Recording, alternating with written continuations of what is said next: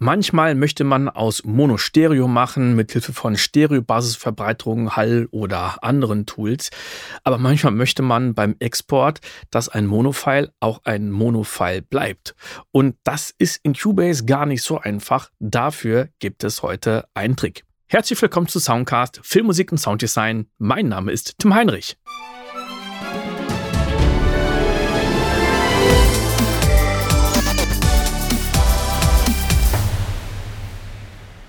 Heute gibt's mal einen kleinen, kurzen Quick-Tipp zu Cubase und Nuendo, und zwar geht es um den Export. Ich habe hier ein Projekt, das ist mein Podcast-Editing-Projekt, und wir haben ein paar Monospuren. Hier haben wir Tim und Tim ohne Gate. Klar, ist Mono, weil ich hier meine Stimme aufnehme.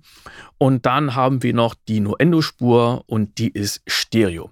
Das können wir auch ganz gut sehen hier. Die Nuendo-Spur, die hat ja zwei Kanäle. Und die Themenspur hat nur einen Kanal.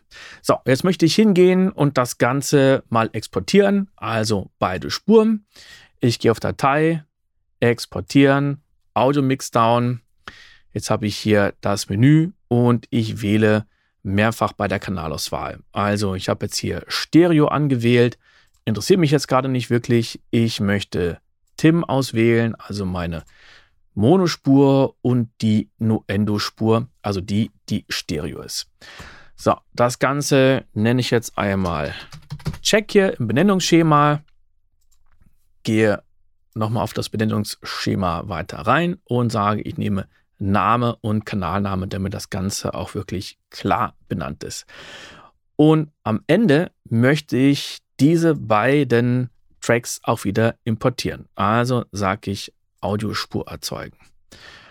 Okay, das machen wir jetzt mal. Ich habe einen sehr, sehr kurzen Bereich ausgewählt, sodass wir wirklich kurz was sehen können von meiner Stimme und von der Stereospur.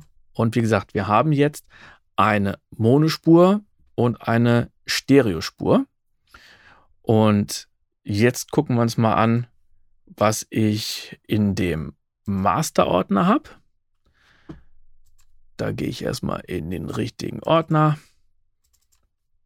Und wir sehen, ja, ich habe meine beiden Spuren. Check Nuendo, Check Tim. Also bis dahin sieht ja eigentlich alles noch ziemlich gut aus. Aber jetzt gucken wir uns mal die beiden Spuren hier an, die er dann auch wiederum in Nuendo exportiert hat. Und wir können sehen, die Nuendo-Spur, wunderbar, das ist eine Stereospur. Aber meine Monospur ist auf einmal eine Stereospur geworden. So, wie kann das passieren? Das ist da oben doch eine Monospur und hier ist auf einmal eine Stereospur draus geworden.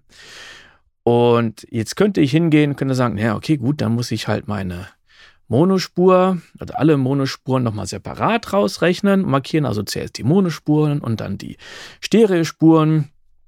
Und dann äh, wähle ich am besten noch einen Downmix aus oder ich sage, wir machen hier äh, Kanäle aufteilen.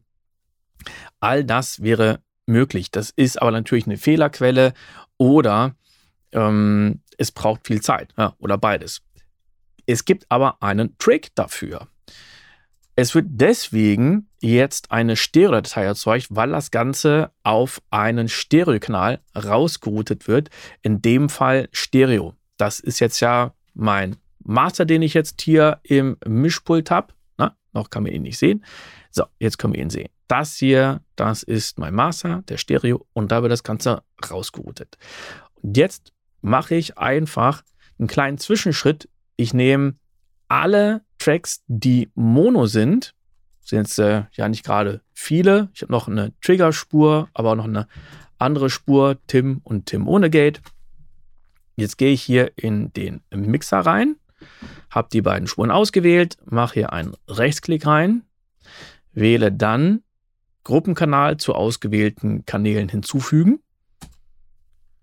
Da ist jetzt ganz wichtig, dass die Konfiguration Mono ist. Wohin das Ganze geroutet wird, das ist völlig egal, aber die Konfiguration muss äh, Mono sein. So, und das nenne ich jetzt einfach mal Stimme. Ne? Oder ich könnte den äh, Kanal oder die, die Gruppe jetzt Mono nennen, whatever.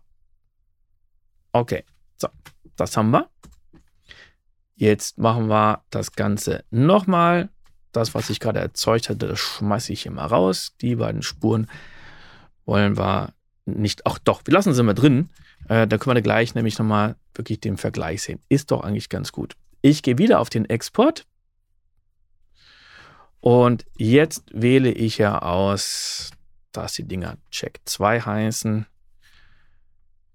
Und der exportiert jetzt schon wieder fleißig. Und direkt danach wird alles importiert. Und wir sehen, dass jetzt meine Monospur wirklich eine Monospur geblieben ist. Das kann man jetzt ja, wenn man das checken möchte, anhand der Dateien erstmal hier nicht wirklich erkennen, wenn man sie anklickt. Man kann jetzt natürlich sehen, oh, die eine Datei, die braucht eins Komma siebenunddreißig Megabyte und die andere siebenhundertvier Kilobyte. By the way, siebenhundertvier Kilobyte, das, also Kilobyte, das ist eine Zahl, die ich super selten im Audiobereich benutze. Ja, und ähm, so kann man dann hingehen und sagen, dass ich wirklich alles, was Mono ist, dass das Mono bleibt. Wenn du das Ganze nicht nur hören, sondern auch sehen möchtest, dann kannst du das auf YouTube machen. Den Link dazu findest du in den Shownotes. Bis zum nächsten Mal. Ciao!